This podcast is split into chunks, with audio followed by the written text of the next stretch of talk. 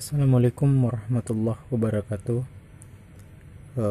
Sahabat podcast Eksyar yang saya cintai dan saya banggakan, syukran jazakallah khair jika sahabat podcast Eksyar bersedia untuk mendengar podcast pada hari ini pada tanggal 21 Agustus jam 14.51. Sebelumnya alhamdulillah nahmaduhu wa nasta'inuhu wa nastaghfiruh wa na'udzu billahi min sururi anfusina wa min sayyiati a'malina man yahdihillahu fala mudhillalah wa man yudlil fala hadiyalah wa asyhadu an la ilaha illallah wahdahu la syarikalah wa asyhadu anna muhammadan abduhu wa rasuluh. Baik, ini part ketiga dari podcast Eksyar yang temanya berkaitan tentang siyasah syariah atau politik Islam, hubungannya dengan konteks ekonomi Islam atau ekonomi syariah. Dan di sini juga akan membahas terkait bagaimana perbedaan antara siyasah syariah dan juga dengan konteks politik demokrasi yang sekarang dijalankan oleh beberapa negara-negara yang bermayoritas Islam, penduduknya di dalam sistemnya itu sendiri. Sebelumnya syukron jazakallah khair kepada sahabat-sahabat podcast Eksyar, kepada para pengurus badan pengurus harian dari KC Voice Timbongaya Makassar, Pak Ketua badan pengurus harian dari berbagai perjuangan-perjuangan departemen-departemen kita dalam menguatkan kembali posisi dan persatuan ukhuwah kita, ilmiah kita, dan dakwah kita dalam membangun ekonomi Islam. Kita sudah menyaksikan 17 Agustus di tengah-tengah pandemi pada saat ini menandakan bahwa kemerdekaan adalah suatu hal yang pasti, suatu hal yang harus ditunjukkan dalam gerakan-gerakan yang dimana gerakan-gerakan ini pada posisinya adalah bagaimana terus berada kemerdekaan bersama Allah Subhanahu wa taala dan sunnah Rasulnya sallallahu alaihi wasallam. Nah, poin dari tema yang sedang kita akan garap yaitu rapor merah ideologi demokrasi. Ini ana ambil lagi dari almanhaj.or.id. Sahabat podcast Eksyar bisa melihat dan membacanya sendiri bagaimana konteks ideologi demokrasi itu sendiri dalam ruang-ruang pemikiran kita, hati kita dalam memperjuangkan yang namanya kemaslahatan seluruh manusia. Nah, isu demokrasi telah mendunia. Ini dari Ustaz Abu Minhal Khawizahullah. Isu demokrasi telah mendunia, ideologi produk barat ini atau orang-orang kafir lantas dipaksakan atas negara-negara lain, termasuk pada komunitas kaum muslimin. Opini yang dihembuskan bahwa kesengsaraan dan penderitaan rakyat suatu negara berpangkal pada hilangnya ruh demokratis di tengah mereka. Ketika suasana demokratis telah menaungi sebuah negara, maka rakyat akan hidup dalam kemakmuran yang merata. Faktanya, justru wajah demokrasi melahirkan masalah-masalah baru yang tidak bisa dianggap sepele oleh umat Islam. Berikut ini sedikit tentang pelanggaran-pelanggaran ideologi demokrasi secara ringkas, baik ditinjau dari hukum asalnya atau mekanisme-mekanisme penyelenggaraan negara dalam negara berdemokrasi atau dimanapun ditinjau dari sudut pandang Islam. Pelanggaran terhadap akidah Islam.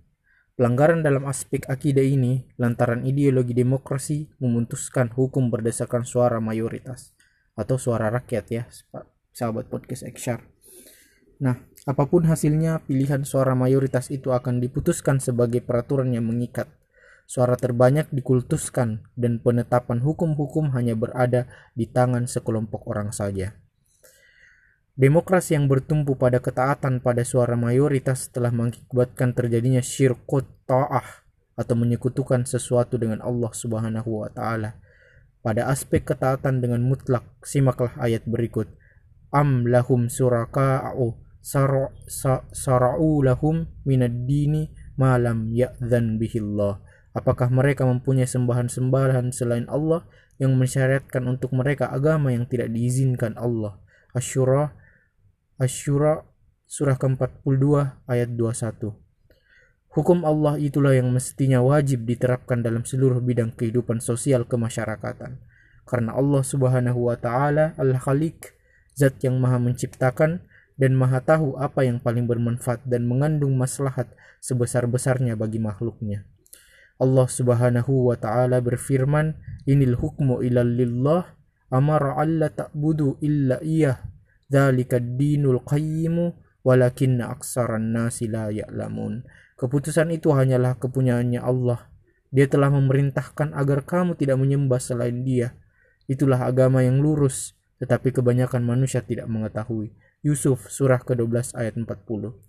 Memicu kemunafikan.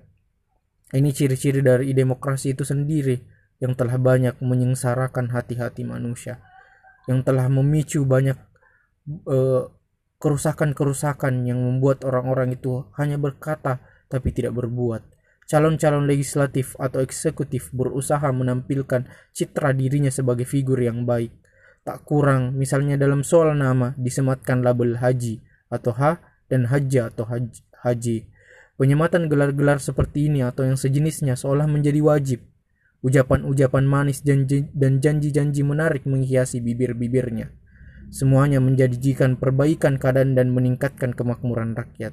Namun, begitu usai dan berhasil menggenggam jabatan, ternyata kepentingan pribadi, partai, atau golongan berbalik menjadi tujuan utamanya. Janji-janji yang pernah diucapkan hanyalah isapan jempol. Itulah sebuah kedustaan. Padahal Allah Subhanahu wa Ta'ala berfirman, "Ya ayyuhalladzina amanu, taqullaha wa kunu mahas-shodiqin." Hai orang-orang yang beriman, bertakwalah kepada Allah dan hendaklah kamu bersama orang-orang yang benar. At-Taubah, surah ke-9 ayat 119. Juga disebutkan riwayat dari Abu Hurairah radhiyallahu anhu, Rasulullah sallallahu alaihi wasallam bersabda, "Ayatul munafiki salasu idza haddatsa kadzaba wa idza wa'ada akhlafa wa idza tumina khana." Tanda-tanda kemunafikan ada 3: jika berbicara ia dusta, jika berjanji ia mengingkari, dan jika dipercaya ia berkhianat. Hadis riwayat Al-Bukhari nomor 32 dan Muslim nomor 89. Kemudian ketiga, menyuburkan budaya suap. Nah, ini menjadi salah satu bentuk dari demokrasi itu sendiri dan gambaran demokrasi di berbagai negara. Politik uang tidak bisa lepas dari alam demokrasi. Misalnya dengan pembagian sembako, hadiah, atau bantuan lain. Ini dilakukan oleh calon-calon pencari kekuasaan untuk menarik simpati kalangan bawah. Apapun bentuknya, ketika materi berbicara, itulah esensi dari politik uang. Dalam terminologi fikih sebagai riswah atau suap dalam yang diharamkan Islam. Rasulullah sallallahu alaihi wasallam bersabda, "La'anallahu ar-rasi wal murtasi." Allah melaknat penyuap dan orang yang disuap. Hadis riwayat At-Tirmizi dan Ibnu Majah dan disahihkan oleh Sheikh Al-Albani rahimahullahu taala dalam Sahih At-Targib wa At-Tarhib kedua halaman 261. Nah, kemudian dari konteks rapor merah dari demokrasi itu adalah memunculkan pujian bagi diri sendiri. Dalam alam demokrasi, sebagai calon-calon eksekutif maupun legislatif senang memuji diri sendiri. Saat kampanye sering menyatakan sebagai pihak yang paling pantas mengemban amanah rakyat. Pujian-pujian dan sanjungan-sanjungan juga dipaksakan oleh tim suksesnya demi kemenangan calon-calonnya. Bisa disaksikan baliho-baliho, spanduk-spanduk maupun iklan-iklan dijejali dengan ungkapan-ungkapan pujian. Gambar-gambar bagaimana orang-orang yang mencalonkan diri atau dicalonkan berempati kepada rakyat kecil. Rela berkotor-kotor keluar masuk pasar tradisional atau yang sebelumnya tidak pernah dilakukan guna mendulang simpati lebih besar. Bila mereka tidak berhak dipuji, berarti telah terjadi penipuan dan kedustaan. Jika sepertinya pantas memperoleh pujian, ini pun tidak perlu dilakukan. Nah, hal ini karena pada asalnya memuji diri sendiri tidak boleh atau haram.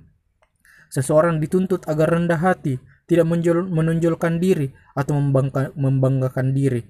Allah Subhanahu wa Ta'ala berfirman, "Fala tudzakku anfusakum, huwa a'lamu bimanittaqa." Maka janganlah kamu mengatakan dirimu suci. Dialah yang paling mengetahui tentang orang yang bertakwa.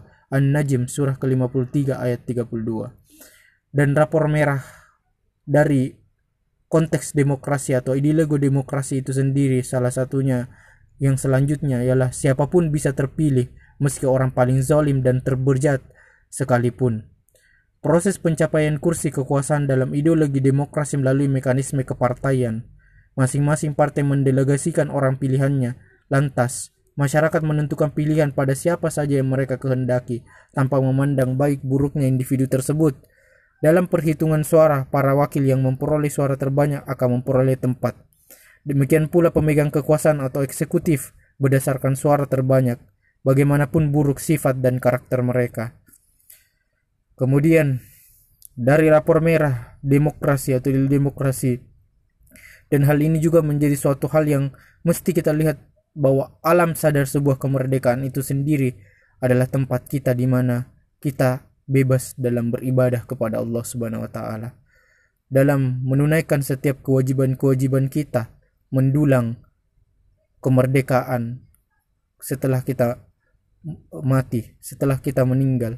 Mendulang dan menginjakkan kaki ke dalam surga Allah Subhanahu wa taala dan diridhoi oleh Allah pada setiap kegiatan kita dan dianggap pahala yang menyelamatkan kita. Itulah makna kemerdekaan dalam Islam. Kemudian dari sisi konteks raport merah yang dihasilkan demokrasi itu sendiri adalah demokrasi memecah persatuan umat. Ideologi demokrasi melahirkan pembentukan partai-partai yang sangat berpotensi menimbulkan perpecahan dan fanatisme buta terhadap golongan. Secara tidak langsung juga menumbuhkan bahaya laten konflik antar simpatisan. Bahkan untuk membela golongannya rela mempertaruhkan kematiannya, sedangkan Islam mengutamakan persatuan dan mencela perpecahan. Kemudian dari raport merah yang dihasilkan adanya konteks ideologi dari demokrasi adalah adanya unsur perjudian dalam pesta demokrasi. Terjadinya persaingan dalam meraih kekuasaan telah menginspirasikan berbagai cara ditempuh untuk memenangkan suara. Bagi yang kalah, ia akan mengalami banyak kerugian. Inilah hasil yang akan didapat pihak pecundang. Sebaliknya, pihak yang memenangkan ia akan memperoleh keuntungan, meskipun pada hakikatnya semua pihak mengalami kerugian dalam pesta yang menelan anggaran, baik negara maupun individu yang sangat besar ini. Dikatakan oleh Sheikh Abdul Muhsin Khawizahullah Ta'ala, realita ini mirip dengan qimar, yaitu perjudian. Nah, kemudian dari raport merah itu sendiri, dari demokrasi atau ideologi demokrasi yang banyak dianut di negara-negara yang bermayoritas muslim, demokrasi mengajarkan kebebasan mutlak. Demokrasi terbangun di atas asas kebebasan mutlak, meskipun berupa kekufuran atau kebejatan dan degradasi moral. Setiap orang bebas melontarkan atau bertindak serta meyakini apa saja, tanpa memperhatikan norma agama maupun norma sosial, etika. Dalihnya karena semua orang bebas menentukan pilihan pribadinya tanpa intervensi orang lain. Demikian sebagian pelanggaran demokrasi terhadap syariat Islam. Ketika sebuah sistem berlandaskan kepada pemikiran yang rusak atau kekufuran, maka tak dapat terelakkan, outputnya pun tidak jauh berbeda, yakni membuahkan hasil yang sama-sama rusak dan berakibat buruk bagi orang banyak. Wallahul hadi ila siratil mustaqim. Nah, itulah menjadi raport merah yang mungkin bisa menjadi pegangan kita sebagai seorang muslim dan memaknai warna dari kemerdekaan itu sendiri, bahwa kemerdekaan adalah ketika kita beribadah dengan baik kepada Allah Subhanahu wa taala, membebaskan hati-hati kita dari belenggu dan penjajahan dari syaitan dan kaumnya. Dan ketika kita menjadikan setiap sunnah-sunnah Rasul sallallahu alaihi wasallam sebagai pijakan kita di tengah-tengah keterasingannya kita saat ini. Itulah makna kemerdekaan. Kemerdekaan itu bukan pada konteks ketika kita sudah bisa keluar dari kemiskinan atau kita bisa keluar dari pengangguran, tapi ketika konteks kita bahagia walaupun dalam keadaan sulit sekalipun, itulah makna dari kemerdekaan itu sendiri. Maka dari itu, konteks kemerdekaan itu harus banyak diwarnai dengan peribadahan kepada Allah Subhanahu wa taala, karena kemerdekaan yang hakiki adalah kemerdekaan yang telah Allah Subhanahu wa taala titipkan dan amanahkan kepada kita. Warna kemerdekaan yang baik adalah keyakinan kita bahwa yang hak tetap hak, yang batil tetap batil. Apa yang Allah Subhanahu wa taala telah jelaskan dalam Al-Qur'an dan telah dituturkan oleh Rasulullah sallallahu alaihi wasallam di hadis-hadisnya dan perbuatan para sahabat yang sangat begitu terwarna dari konteks yang namanya kemerdekaan. Maka dari itu, sahabat podcast Eksyar pada pada sore hari ini, insyaallah bisa menjadi tempat kita untuk saling menasehati satu sama lain dan membuka jalan-jalan untuk beradab di atas ketaatan kepada Allah Subhanahu wa taala. Nah, itulah menjadi suatu hal yang penting bagi kita semua agar terus diperkuat dan terus dijunjung tinggi agar kita menjadi manusia-manusia yang merdeka, manusia-manusia yang memiliki konteks yang luas dalam peribadahan kepada Allah Subhanahu wa taala. Dan ingatlah bahwa tujuan hidup dan makna kemerdekaan itu tersirat dalam ayat-ayat Al-Qur'an. Wa ma khalaqtul jinna wal insa illa liya'budun. Inilah makna kemerdekaan yang suci, kemerdekaan yang hakiki, ketika kita beribadah hanya kepada Allah Subhanahu wa taala dan tidak dikungkung dan tidak dijajah oleh syaitan, iblis dan jin yang berupa iblis dan manusia-manusia yang berhati syaitan. Maka dari itu, kita harus selalu menjadikan diri kita sebagai tempat untuk mengintrospeksi diri dan selalu menjadikan taubat sebagai jalan kita untuk merdeka. Merdeka dari kemaksiatan, merdeka dari kesyirikan, merdeka dari bid'ah, merdeka dari berbagai keterkungkungan dari konteks ekonomi konvensional maupun ekonomi sosialis. Maka dengan kemerdekaan ekonomi syariah itu sendiri, maka konteks itu akan menjadi kenyataan jika setiap manusia memahami dan memaknai makna kemerdekaan yang hakiki.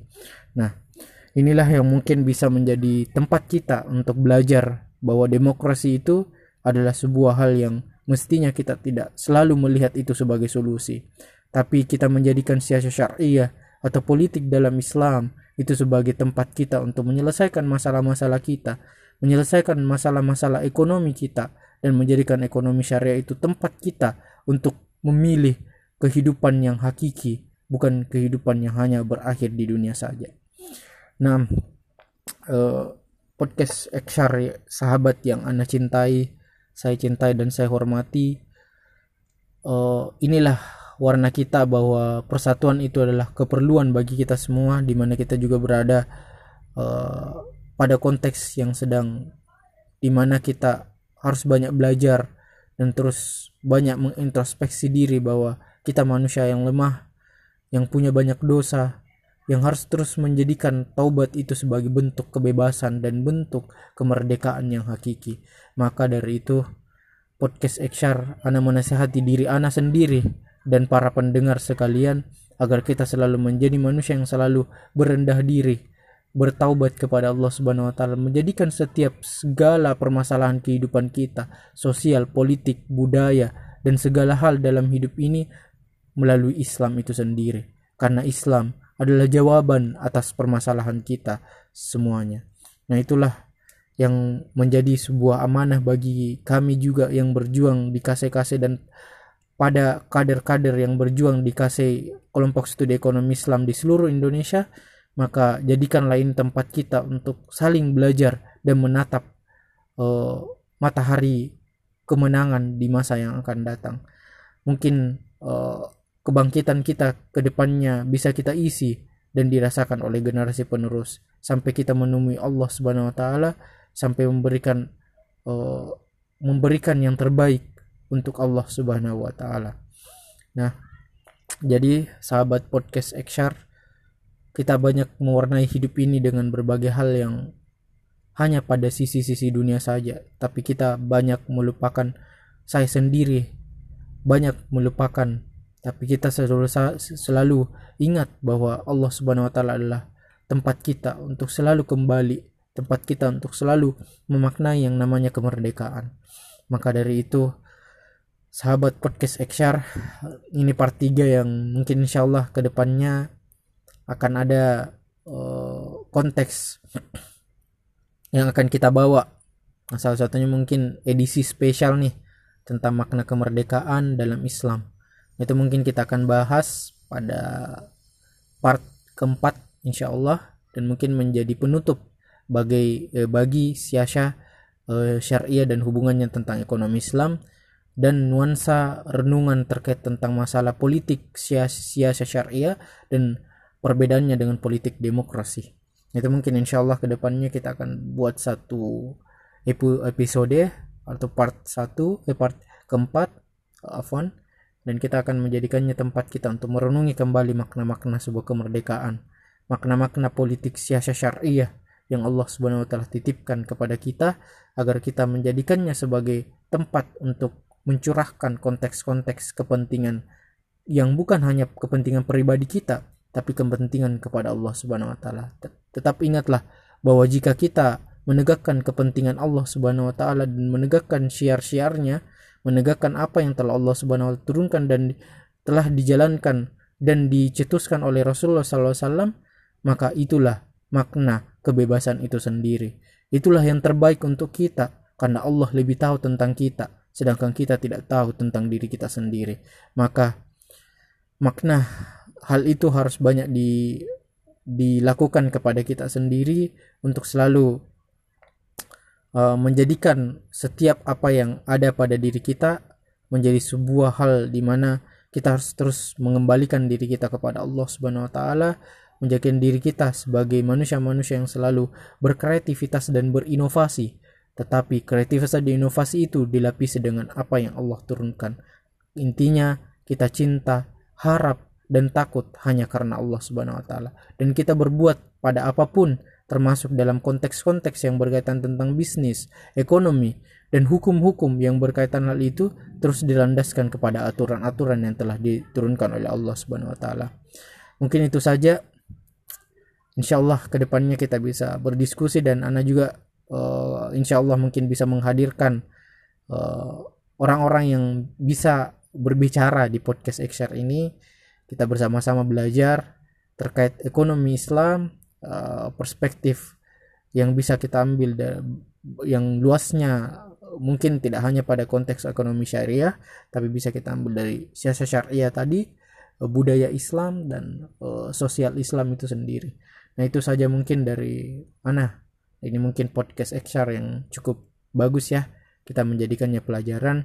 Ana juga masih terus belajar. Insyaallah kedepannya kita akan bagi-bagi ilmu. Ana juga akan membagi-bagi ilmu, ana juga ikut berilmu. Jadi ya, itulah Islam sangat menghargai yang namanya keilmuan. Sepeser pun kita enggak boleh meninggalkan yang namanya ilmu. Itulah sinar bagi dunia ini, terutama ilmu syar'i, ilmu Islam itu sendiri yang menjadi penyemangat dan membuat mekar bunga-bunga perjuangan yang ada di dunia ini. Syukran jazakallah khair penyimak podcast Eksyar ini. Sehat selalu, jaga protokol kesehatan, dan kita selalu berdoa kepada Allah Subhanahu wa taala di tengah-tengah pandemi ini kita bisa diberikan terus kesehatan, dan diberikan terus kesehatan pada jiwa, karena kesehatan pada jiwa itu akan tercermin pada kesehatan fisik kita itu sendiri.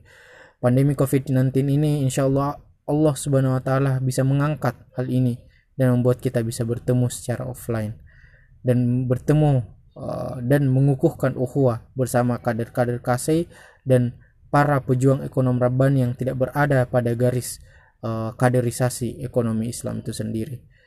Kita doakan insyaallah kita selalu sehat dan sukses insyaallah, amin ya rabbal alamin.